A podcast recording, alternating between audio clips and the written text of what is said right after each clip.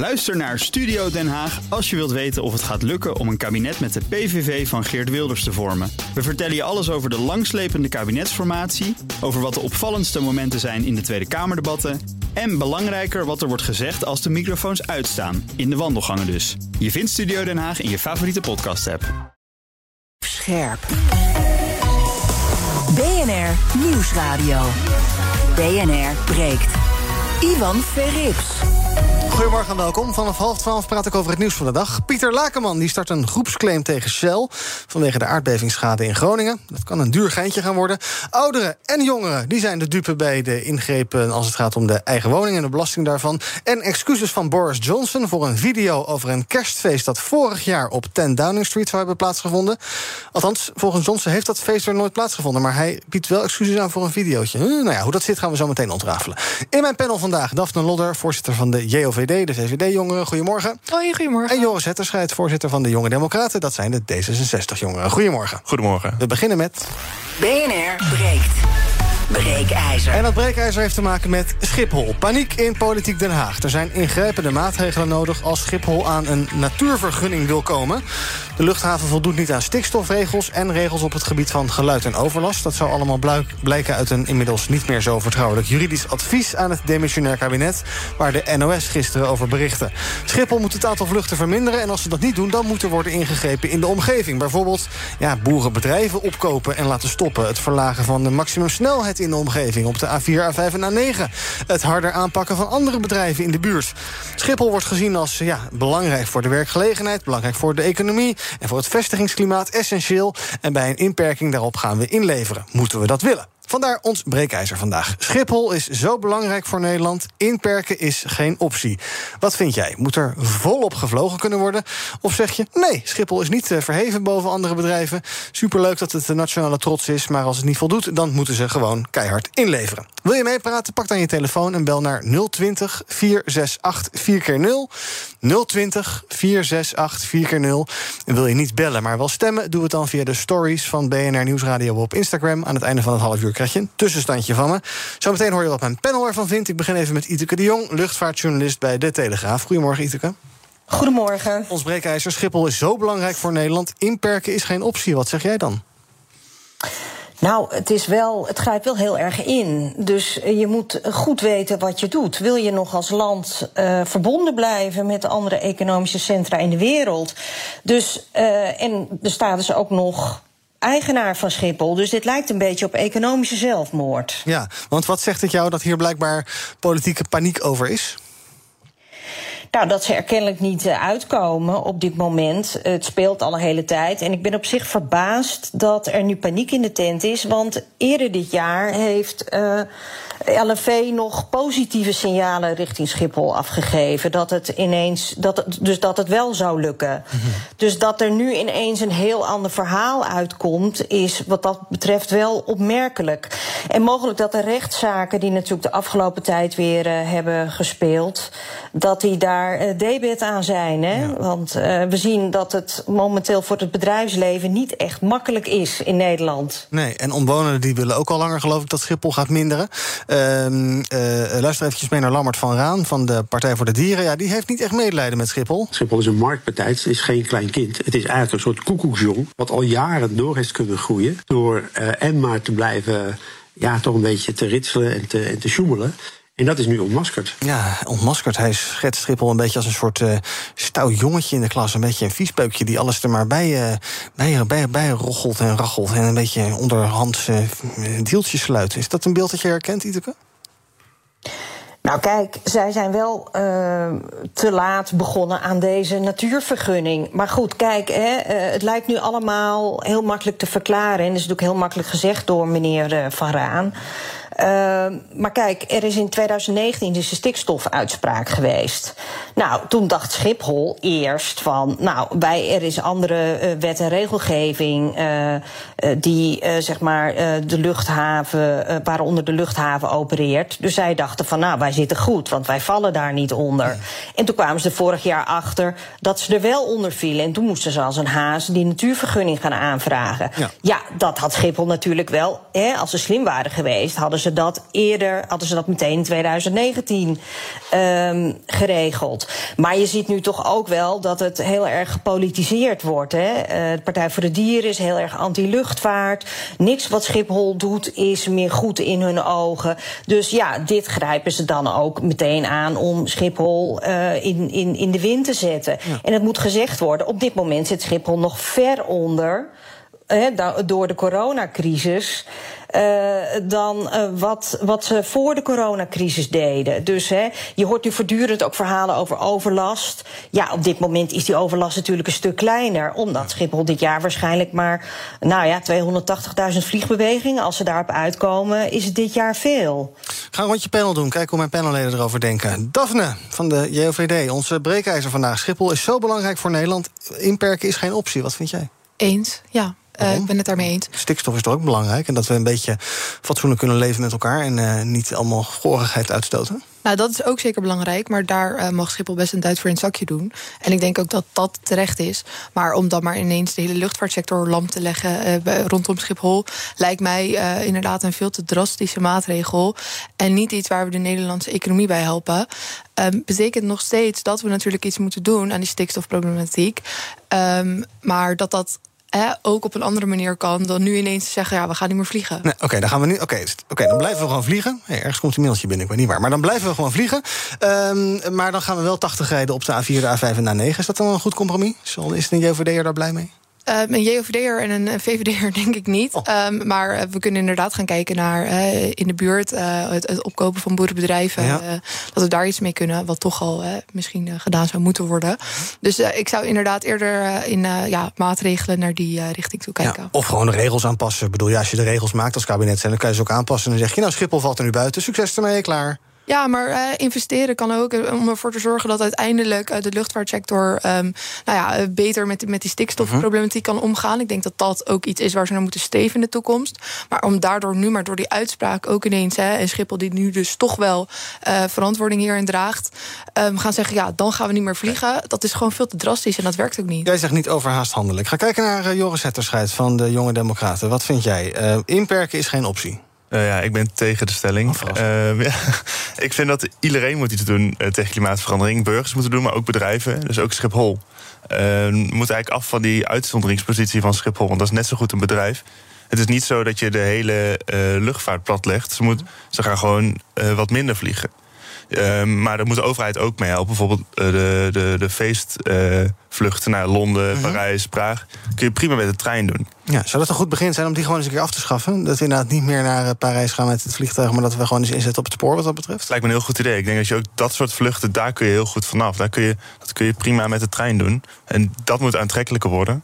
En Schiphol moet dus ook dingen doen om uh, CO2 minder uit te stoten. Ja, voordat ik zo meteen naar de bellers ga, nog even naar Iteke. Je hoort ook andere suggesties. Hè? Uh, elektrisch taxi, er wordt altijd over gesproken. Schonere brandstoffen. Uh, nou ja, treinen stimuleren. Maar dat zijn toch dingen die we al jaren horen. Gaat dat zoden aan de dijk zetten of, of niet? Nou ja, Schiphol heeft beloofd dat ze in 2030 als luchthaven, zeg maar de operatie, de gebouwen, et cetera, dat ze daar geen um, CO2 meer uitstoten. Mhm. Maar kijk, D66 die zegt van ja, dan moet je maar een aantal vluchten schrappen. Maar zo werkt het helaas niet in het Europese boekje. Jij mag niet als luchthaven zeggen van die, jij mag niet naar Londen vliegen vanaf Schiphol. Dat is onlangs geprobeerd bij de rechter.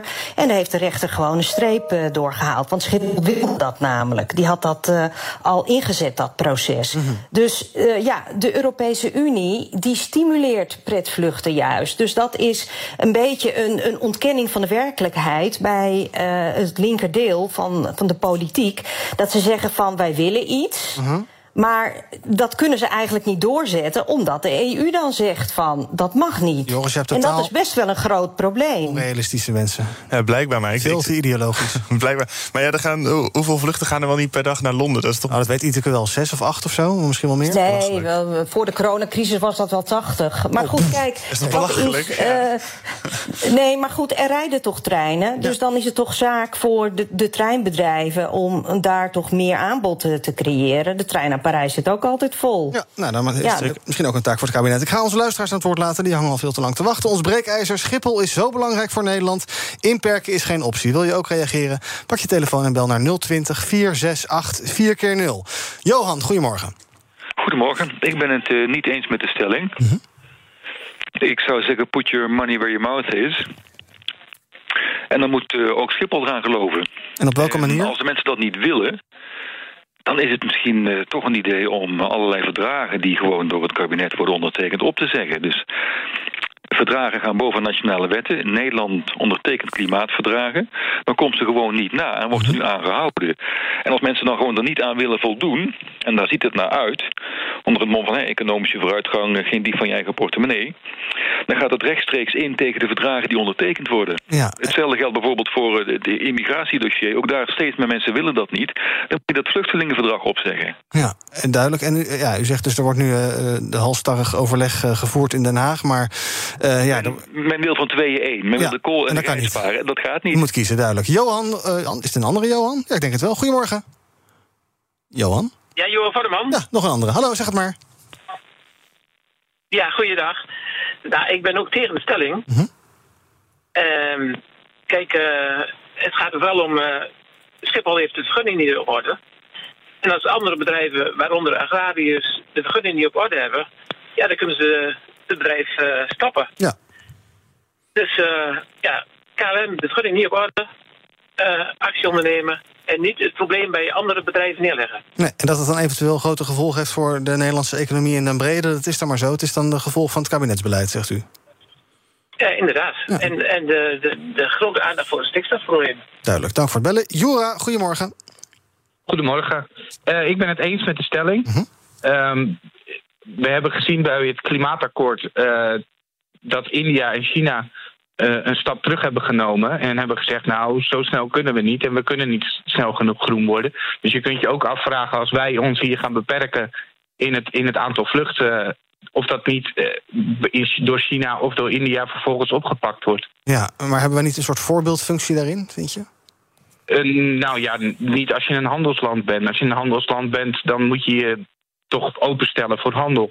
En dat betekent ook dat je meer vluchten hebt. Ja, en dan dus misschien een beetje vuile handen maakt erin. Tot slot, meneer Huigens, goedemorgen. Goedemorgen, oneens met de stelling. Waarom? En ook, eh, ook Schiphol zal aan de vergunningen die nodig zijn moeten voldoen. De vraag is, vliegen krijgen niet weg. Maar de vraag is, waarom moet- Schiphol zo'n enorm knooppunt zijn? Dus mensen die hier heb- niks hebben te zoeken, maar altijd maar via Schiphol moeten komen. Ja, nou dat ga ik En je het aan... is, een, het is een grotendeels het is een Franse zaak. Mhm. Dus laten ze dat eens eh, herschikken. Dat ga ik eens aan eh, Iteke vragen. Ja, dat hubs en spokes model. Hè. eh, Uit heel Europa komen mensen naar Schiphol... om dan daarna door te gaan naar bijvoorbeeld Amerika of iets dergelijks. Eh, Ja. wa- waarom moeten wij dat eigenlijk zo graag willen? Om- Waarom gaan die mensen niet lekker direct va- vanaf Berlijn naar New York? Zoek het uit. Omdat Berlijn die verbinding niet heeft. Dus ja, dat is eh, simpel, een simpel antwoord. Ja. Eh, mensen uit Berlijn moeten altijd via of Frankfurt of via Parijs of via eh, Schiphol naar elders in de wereld. En eh, de, eh, de, de, de achtereenvolgende kabinetten hebben heel erg ingezet op eh, ja, eh, dat wij als Nederland zo'n fantastisch bestemmingennetwerk hebben. Hè. Dat, er staan heel veel Nederlanders niet bij stil. Maar eigenlijk is het als klein land heel erg bijzonder dat jij eh, zo rechtstreeks naar China of naar allerlei bestemmingen in Amerika kunt vliegen. Nou, dat vond het kabinet altijd heel erg belangrijk. Eh, daardoor is Schiphol en, en, en KLM zijn tot aan de coronacrisis zijn geworden zo, eh, wie, ze, wie ze zijn. En ja, dat is natuurlijk uiteindelijk een keuze. Hè? Eh, wil je dat houden of niet?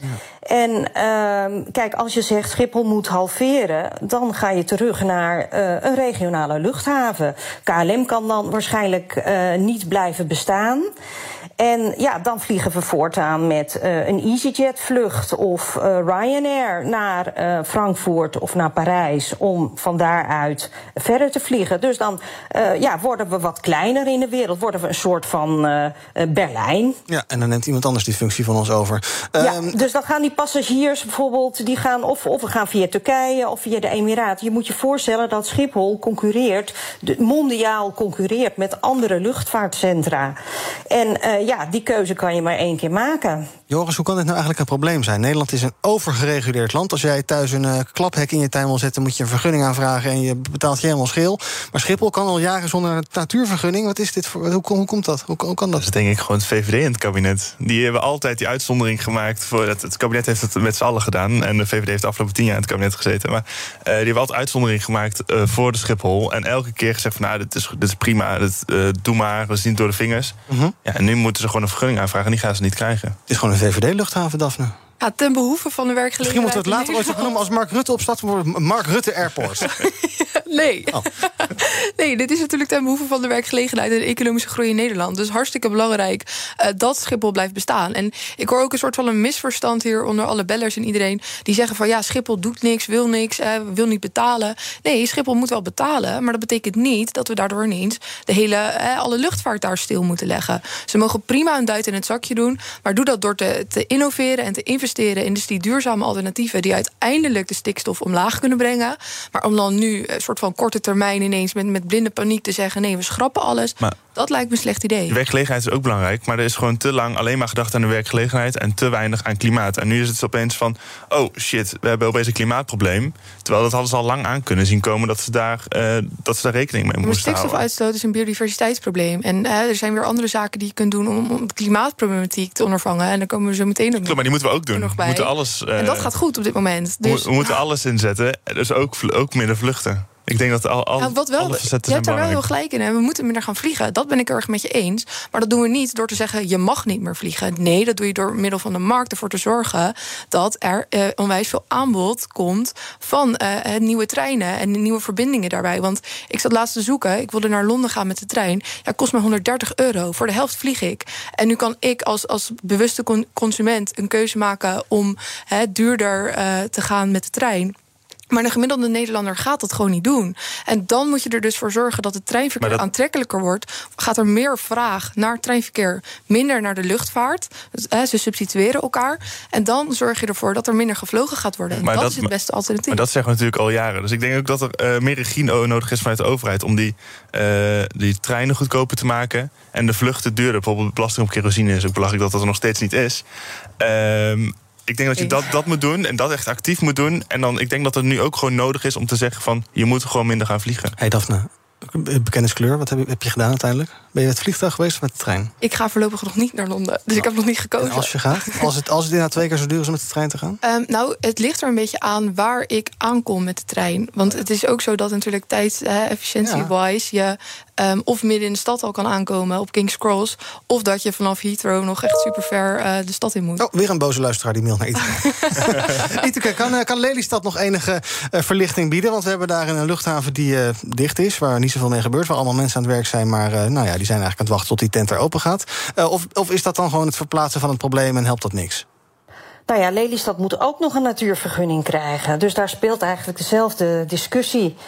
En ehm, ik wil trouwens nog even een misverstand wegnemen. Want eh, eh, de jonge democraten beweren dat Schiphol maar wat doet. Maar Schiphol is natuurlijk gebonden aan allerlei wet en regelgeving. Er zijn afspraken met de omgeving over overlast en hinder.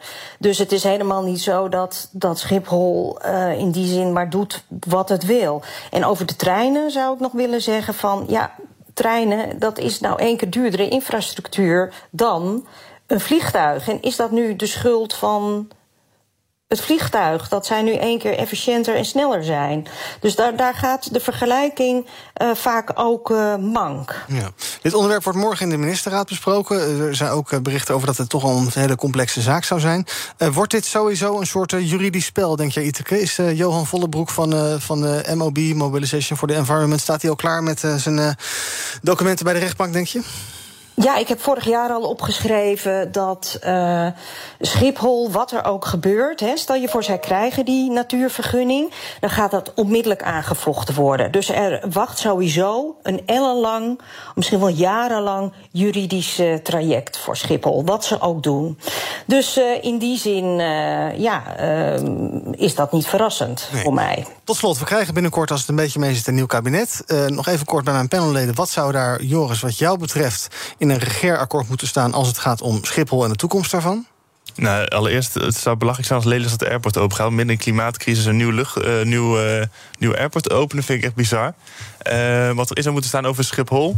Ik denk dat Schiphol zich gewoon echt aan de regels moet gaan houden. Zoals elk ander bedrijf dat doet. En niet die uitzonderingspositie moet krijgen. En als ze dat niet kunnen, dan is het gewoon inleveren, linksom of rechtsom. Ja.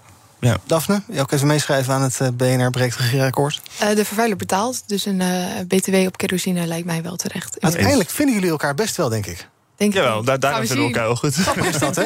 Ik dacht, dit wordt oorlog, maar dat valt weer reuze tegen. Nou, balen. Dankjewel, Iteke de Jonge, luchtvaartjournalist bij de Telegraaf. En eh, alle boze mailtjes over BNR Breekt mag je naar me doorsturen. Dan eh, beantwoord ik die met veel gescheld weer terug.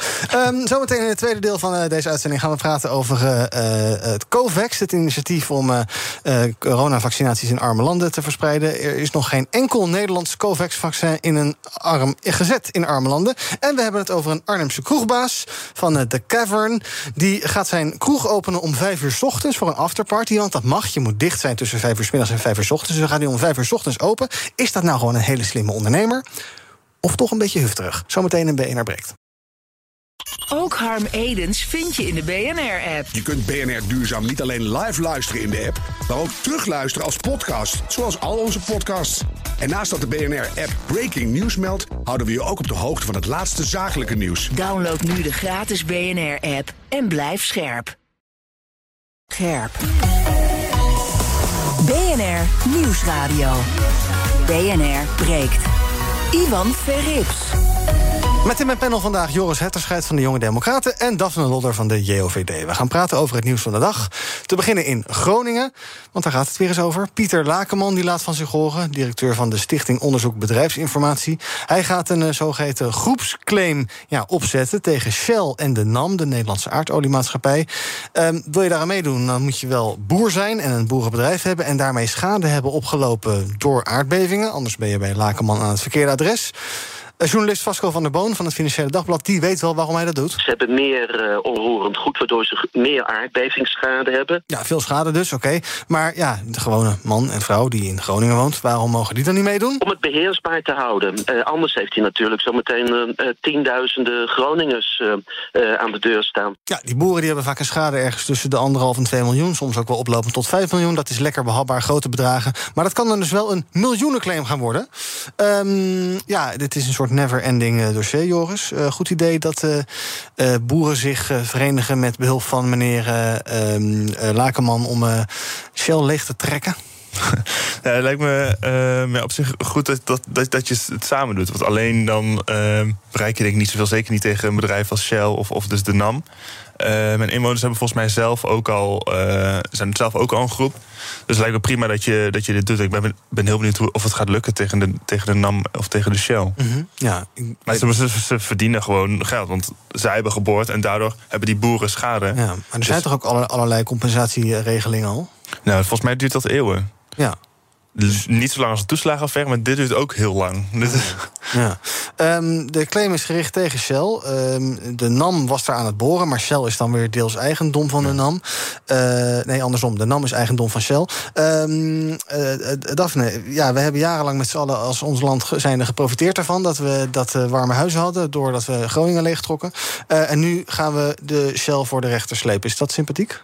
Ja, het is ook inderdaad een beetje de vraag wie nu de verantwoordelijkheid draagt. Want eh, Shell en de NAM hebben dus altijd die boringen uitgevoerd. Maar de overheid heeft het natuurlijk altijd al heel lang toegestaan. Dus eh, nu krijg je ook een beetje, het- ja, een beetje, je krijgt heel erg de vraag van nou, wie draagt nou eigenlijk de, de hoofdverantwoordelijkheid hiervoor? Ehm, ja, in mijn optiek vind ik het ook goed dat ze, dat ze Shell aanpakken. Want die uh, zijn natuurlijk ook mede verantwoordelijk. Maar de overheid betaalt natuurlijk ook schadeclaims. En ik uh, ja, denk ook dat het goed is dat ze daarmee uh, mee doorgaan. Maar ja, Shell vertrekt nu toch, dus trek ze maar leeg. Zo. dat is een grapje. Is maar duidelijk. JOVD haat Shell, ik zie de kop al. Nee. Lakenman die denkt dat de kans op succes heel groot is. Hij baseert zijn vertrouwen op eerdere uitspraken van de Hoge Raad. En daarin ja, zegt het rechtscollege ook dat zowel de staat als de NAM schadeplichtig zijn vanwege aardbeving door gaswinning. Dus eigenlijk is het gewoon kat in het bakkie. Dit gaat Shell honderden miljoenen kosten. Heb jij medelijden met Shell, Joris? Dus, nee. Oh, oh, nee. Niet? nee. Ja. Zij, hebben ook maar, zij hebben ook maar daar in, in opdracht van de staat gehandeld. Wij wilden dat gas hebben. Ja, ik weet niet of ze in de opdracht van de staat hebben gehandeld. Zij willen natuurlijk uh, dat gas dat verkopen zijn natuurlijk. Uh, ik ben het wel eens met Daphne dat ze het natuurlijk samen hebben gedaan met de overheid. Dus dat ze het ook samen moeten oplossen. Uh, ik zit niet zo goed interesseerd. Ik kan me voorstellen dat zij ook voor het boren afspraken hebben gemaakt van wat als. Ehm, en als dat de NAM is, dus de, de Shell, dan, dan moeten ze zich daaraan houden. We gaan het hebben over de woningmarkt. Ouderen en jongeren die zijn de dupe als de plannen doorgaan om huizenbezitters meer te belasten. Dat heeft het Economisch Instituut voor de Bouw berekend. Dus groepen die ertussenin vallen niet, maar vooral de jongeren en vooral de ouderen. Nou, dan beginnen we maar eens bij de jongeren, uh, Daphnes, uh, Daphne. Dat lijkt me niet een heel fijn vooruitzicht. Hè. Het kabinet zou uh, 5 miljard willen gaan ophalen met de afschaffing van de hypotheekrenteaftrek. En daar hebben dan huishoudens tot 45 jaar de meeste last van, want zij hebben dan nog hoge hypotheken. Ja. nou, bedankt. Bedankt ja. voor meer aan de partijen. Leuk. Nee, heeft de jongeren geholpen. Nee, slecht idee inderdaad. Um, die, die hypotheekrenteaftrek die is natuurlijk al he, redelijk omstreden. Maar nu kan hij juist starters op de, op de woningmarkt... in ieder geval wat lucht bieden. Um, en ervoor zorgen dat, dat de maandlasten een beetje te, ja, te betalen blijven. Um, wat wel zo is, is dat er natuurlijk... He, je moet belastingtechnisch gaan kijken naar een uitwisseling... He, of het een of het ander. Dus je kan de hypotheekrenteaftrek uh, behouden... maar dan bijvoorbeeld je huis als vermogen gaan, gaan belasten in, in box 3. Mm-hmm. En dat... Uh, zorgt ervoor dat, hè, dat er weer andere inkomsten komen. En dat is iets waar ik dan wel weer voorstander van zou zijn.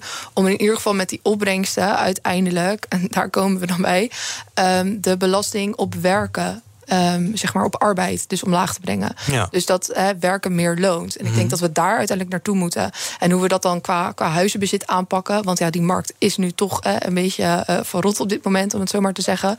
Um, is, is dan even de vraag. Ik ben niet voor dus die, hè, die afschaf van de hypotheekrenteaftrek. Maar het uh, belasten van, van woningen in box 3 zou dan een uitkomst kunnen zijn. Ben jij wel voor het afschaffen van de hypotheekrenteaftrek, Joris? Ja, volgens mij wel. Ja, het zo je weet het niet helemaal? Ja, ik vind het zo ingewikkeld. Ja. Dit is het hele belastingstelsel. Dit zegt weer dat het hele belastingstelsel echt één grote brei is van aan elkaar genaaide doeken eigenlijk. Want mm-hmm. als ik jou hoor praten, dan denk ik, ja, box 3, box 3. Whatever. Ja, wat, wat is box 3? Jij bent economisch onderlegd, ik ben niet enorm economisch onderlegd. Um, voor mij is het één grote brei een hypotheekrente aftrekken. Ik weet dat mijn ouders hebben een huis en die krijgen daar volgens mij geld voor.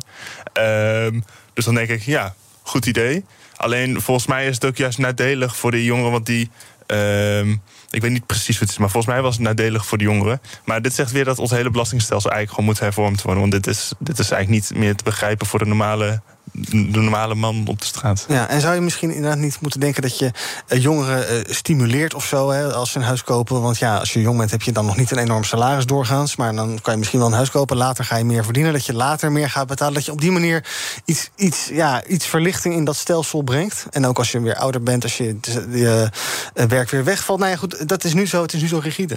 Ja, maar ik denk omdat het nu zo rigide is, dat um, die oudere mensen, die nu ook uh, van uh, uh, het verplaatsen van het huis naar box 3 zoveel nadeel ondervinden, dat die juist eigenlijk niet een soort van economisch incentive krijgen um, om te gaan verhuizen. En dat is ook nu het probleem op de woningmarkt, dat heel veel 60, 70-plussers blijven plakken in gezinswoningen, omdat het gewoon prima te betalen is. Ze hebben hun hypotheek afgelost en eigenlijk zitten ze daar wel lekker. Natuurlijk moeten we die mensen die inderdaad van hun AOW of een kleine pensioen moeten doen, niet direct zwaar gaan belasten. Maar denk ik wel dat het voor hen aantrekkelijker gemaakt moet worden om door te stromen naar kleinere woningen. Zodat er meer ruimte komt op de woningmarkt voor eh, gezinnen. Die dus met z'n vieren in zijn huis kunnen wonen. Mm. In plaats van één of twee oudere uh, mensen. Ja. Dus vandaar dat ik ook denk dat die, um, ja, het, belasten van het huis in box 3 nogmaals een goed idee zou zijn. Ja. Joris zegt, en uh, ik weet, Joris is niet achterlijk, maar die zegt: Ik snap er eigenlijk, het is best een ingewikkeld systeem. Inderdaad, ook box 3 je moet je best wel even verdiepen in wat het allemaal is.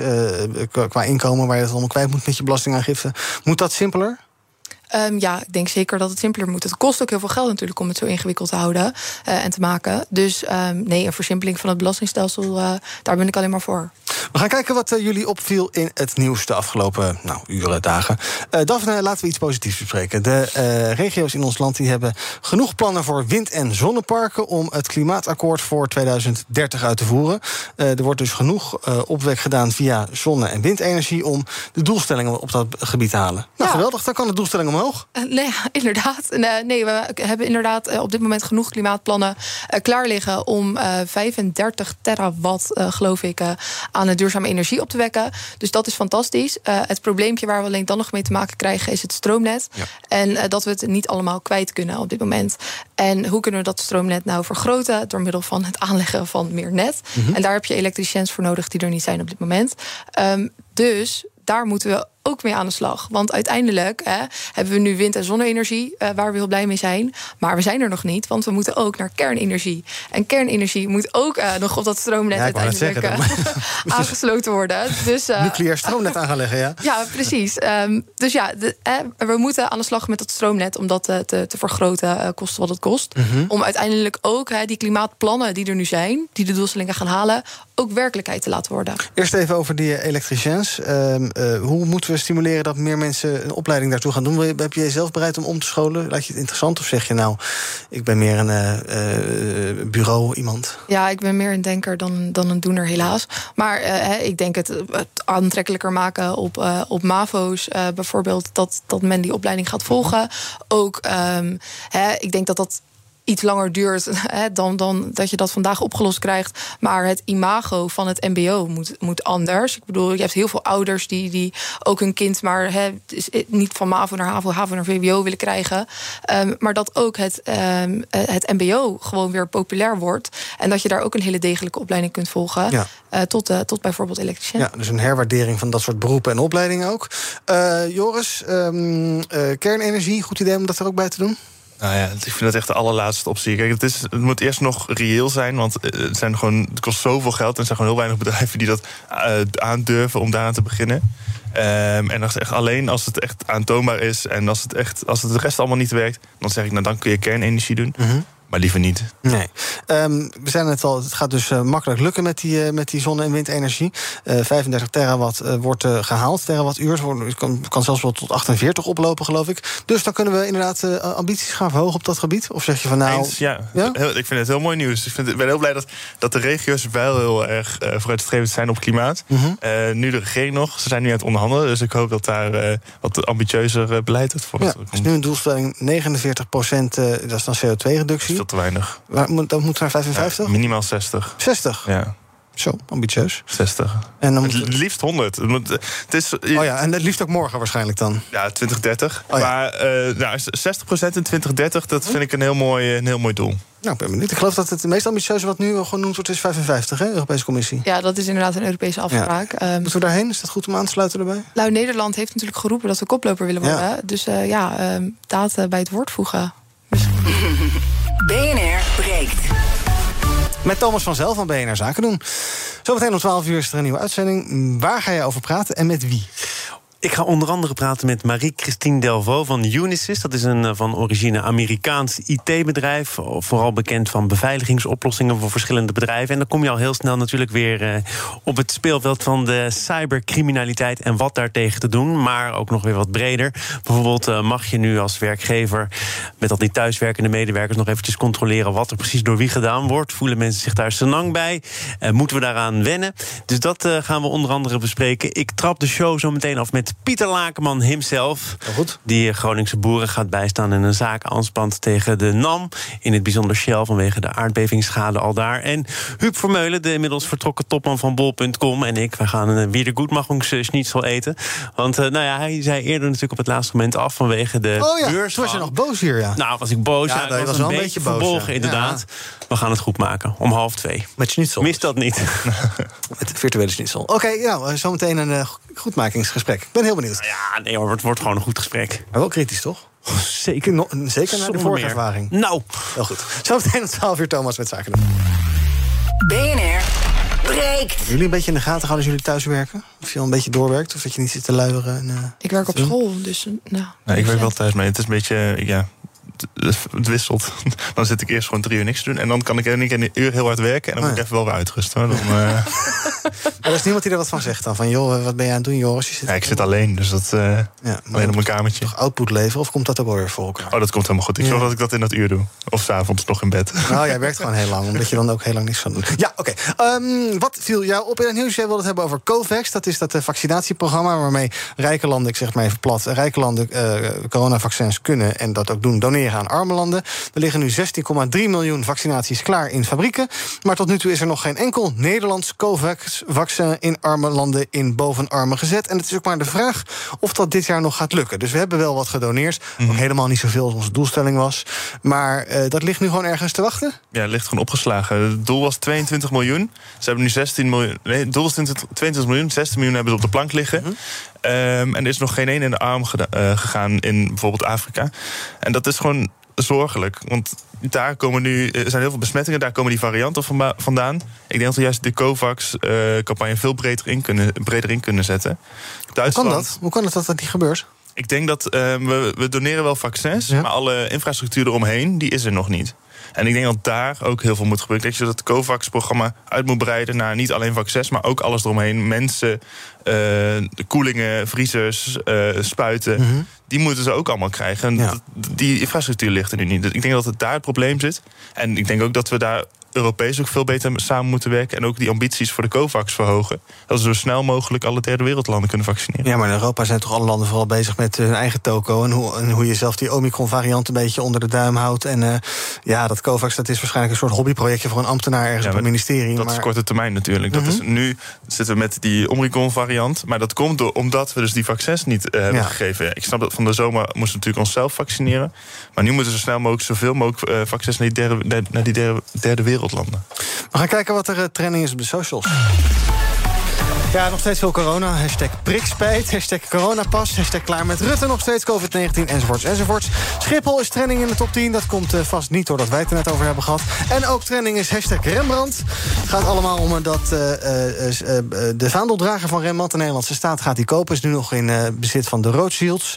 Gisteren was Alexander Pechtold bij op 1. Die weet van alles van rijbewijs en penthouses... maar is ook kunstliefhebber. Het zijn ook niet alleen kopers die houden van kunst. En, en dat vind ik wel een zorgelijke ontwikkeling. En daarom ben ik ook heel blij dat dit nu een, een, voor iedereen toegankelijk schilderij wordt. Ja, een toegankelijk schilderij. Het komt naar Nederland als het een beetje mee zit. Maakt eerst een toertje door de provincies en komt uiteindelijk in het Rijksmuseum te hangen in de Eregalerij. 150 miljoen euro aan uh, subsidiegeld zit daarin. Uh, is dat uh, goed besteed, Daphne? Uh, ik denk het wel. Ik uh, vind het goed dat uh, ja, het Rijksmuseum zo'n mooi schilderij er uiteindelijk bij krijgt. Um, Duur plaatje wel. Nou ja, wat, wat Alexander uh, Pechtold ook al aangaf, is dat hij zei van ja, dan wordt het uh, toegankelijk. En ik denk dat dat ook wel iets is waar we wat aan moeten doen. Uh, kunst en cultuur toegankelijk maken voor iedereen. Omdat er natuurlijk ook een groot deel van de bevolking is die denkt, ja, die 150 miljoen zonde van het geld ja. en die kunst kan maar gestolen worden. Terwijl um, ik denk dat het wel ja, echt zeker van toegevoegde waarde is. Ook als je kijkt naar onze geschiedenis en het, het besef van de Nederlandse cultuur, dat dit, er, dat dit erbij hoort. Ja. Um, dus ik denk niet dat je heel makkelijk kan zeggen, nou die 150 miljoen is fantastisch goed besteed. Um, maar dat we ook moeten kijken hoe we kunst en cultuur voor iedereen kunnen maken. Ja, ik zit even te kijken op Wikipedia. Daar staat het ding in uh, best wel hoge kwaliteit, kan ik hem bekijken. Waarom moet hij dan ook in het Rijksmuseum hangen, Joris? Laten lekker een of andere rijke pief ermee vandoor gaan. Hangt hij hem thuis aan zijn muur. Succes ermee. Dan, dan sparen wij dat geld uit en dan kan het naar de zorgmedewerkers. Dit is natuurlijk of naar Kovacs. Dit is natuurlijk Nederlands trots. Dan moeten we in, in ons eigen land uh, hebben hangen. Het is gewoon zonde als zij het verkopen voor voor hetzelfde geld. En die gaat, komt, hangt gewoon bij iemand thuis. Ja. En die kan niemand zien. En dat is gewoon heel erg zonde. Um, en als een staat ooit geld nodig heeft. Die, maak je altijd winst op dit soort schilderijen. Maar ik zou gewoon zeggen, hou het gewoon. Laat het lekker het Rijksmuseum hangen. En dan ga ik misschien ook een keer voor het eerst naar het Rijksmuseum. Voor het eerst? Ik ben er nooit geweest. Ze hebben hele leuke rondleidingen. Nou ja, 150 miljoen well spent vinden jullie dus. Oké, okay, duidelijk. Ja. Uh, tot slot uh, van deze uitzending hebben we het nog even over een uh, nieuw schandaal. Een vermeend kerstfeest vorig jaar op 10 Downing Street. Waarbij onder andere de premier Boris Johnson betrokken zou zijn. Het draait dus om een gelekte video waarin medewerkers van Johnson een illegaal feest lijken te bespreken tijdens een oefening voor een persconferentie. De toenmalige woordvoerder van de premier kreeg van een collega de vraag. Hè, ze speelde zo'n persconferentie na of zij nou bekend is met de berichten over een kerstfeest en of de premier zoiets zou goedkeuren. Toen moest ze lachen en zei ze dit. It's fictional party was a business meeting. and it was not socially distanced. Ja, een beetje ongemakkelijk. Feesten waren toen niet toegestaan vanwege de strenge coronamaatregelen die in Engeland golden. En de Britse media gaan er helemaal los op de krant ook deze ochtend. We hebben in Nederland ook allerlei voorbeelden gehad. We hebben natuurlijk eh, minister Grapperhaus gedacht, die, uh, ging, uh, gehad, die ging trouwen in coronatijd... en daar ook wel de regels aan zijn laars lapte. We hebben een wethouder gehad in Graven... die aan het barbecuen was thuis met te veel mensen. en toen werd hij betrapt door, door, door handhavers. Wat is dat toch, Joris, dat ja, premiers en hoge politici en ministers... en dat die hun eigen regels aan de laars lappen? Dat is belangrijk. Ik weet niet wat, wat, zij denken. Ik vind het heel, heel raar dat je denkt dat jij het wel mag. Dus je, je verplicht heel Nederland op links te gaan rijden gaat zelfs rechts rijden. Ja. Dat, dat is bizar. Is dat een soort corrumperend uh, wat, wat macht met je doet of zo?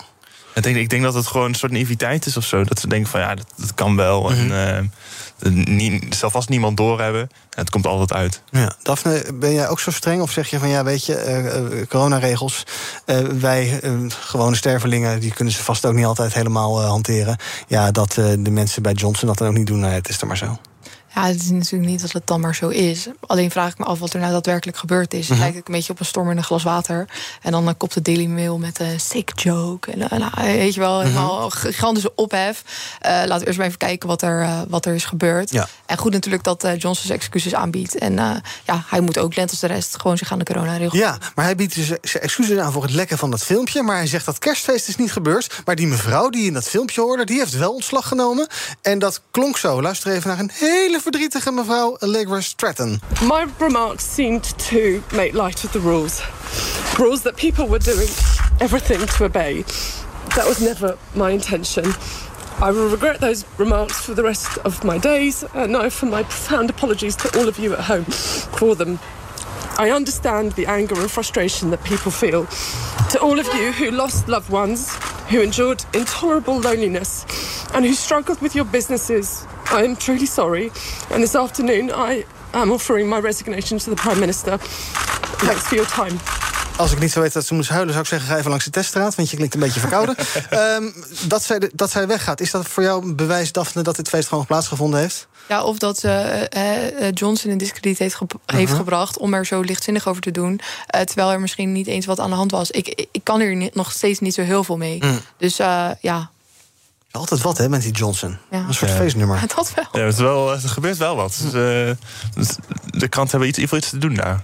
Over feesten gesproken, tot slot van deze uitzending. Uh, Johnson kan nog wel naar Arnhem komen als hij dat wil. Daar trapt een kroegbaas, Hannes Wittler, van Nacht kroeg De Cavern zaterdag uit een ander vaatje. Hij gaat namelijk niet s'avonds open, maar hij gaat 's ochtends om 5 uur open voor een heuse afterparty. Ja. Dus als je verveelt, kan je dan uh, ja, blijkbaar daar lekker s'nachts doorhalen met je vrienden. En dan kan je daar vanaf 5 uur alsnog naar de kroeg tot een uur of 9, 10, 11, 12, you name it. En dan hoor je gezellig dit. Ik weet niet of dit zijn kroegmuziek is, maar nou ja, oké.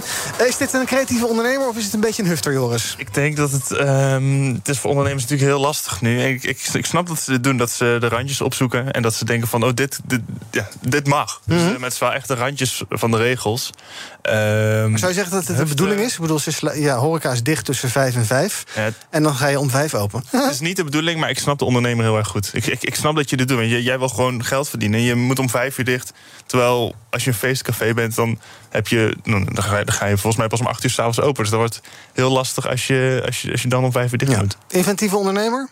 Ja, denk ik wel. Daphne, ja? Ja, ja, natuurlijk moet je je aan de coronaregels houden. Ja. En is het inderdaad een beetje de randjes opzoeken. Maar uh, de ondernemers die zitten al zo lang, uh, nou ja, eigenlijk uh, met de handen in het haar om maar oplossingen te kunnen verzinnen. En dan denk ik dat dit wel, nou ja, in ieder geval een ludieke oplossing ja. is voor nu. En ik, nou ja, ben wel benieuwd om bacon en eggs met een biertje ernaast ja. om vijf uur 's ochtends te gaan eten in Arnhem. Komt opeens Boris Johnson binnen. Tot zover BNR Breekt voor vandaag. Dank voor jullie aanwezigheid. Daphne Lodder van de JVD en Joris Hetterscheid van de Jonge Democraten. Morgen ben ik er niet, maar is Dina van de Dunger er wel. Hoor je ook de column van Toon Gerbrands. En tot die tijd kun je ons volgen via de socials, YouTube, Instagram, Twitter enzovoort. En zometeen is hier Thomas van Zel met Zaken doen. Tot morgen! Ook Diana Matroos vind je in de BNR-app. Ja, inderdaad. Je kunt live naar mij luisteren tijdens de Big Five. Ook handig in de BNR-app. Breaking nieuwsmeldingen, maar ook het allerlaatste zakelijke nieuws. En je vindt in de app alle BNR-podcasts, waaronder Wetenschap Vandaag. Download nu de gratis BNR-app en blijf scherp.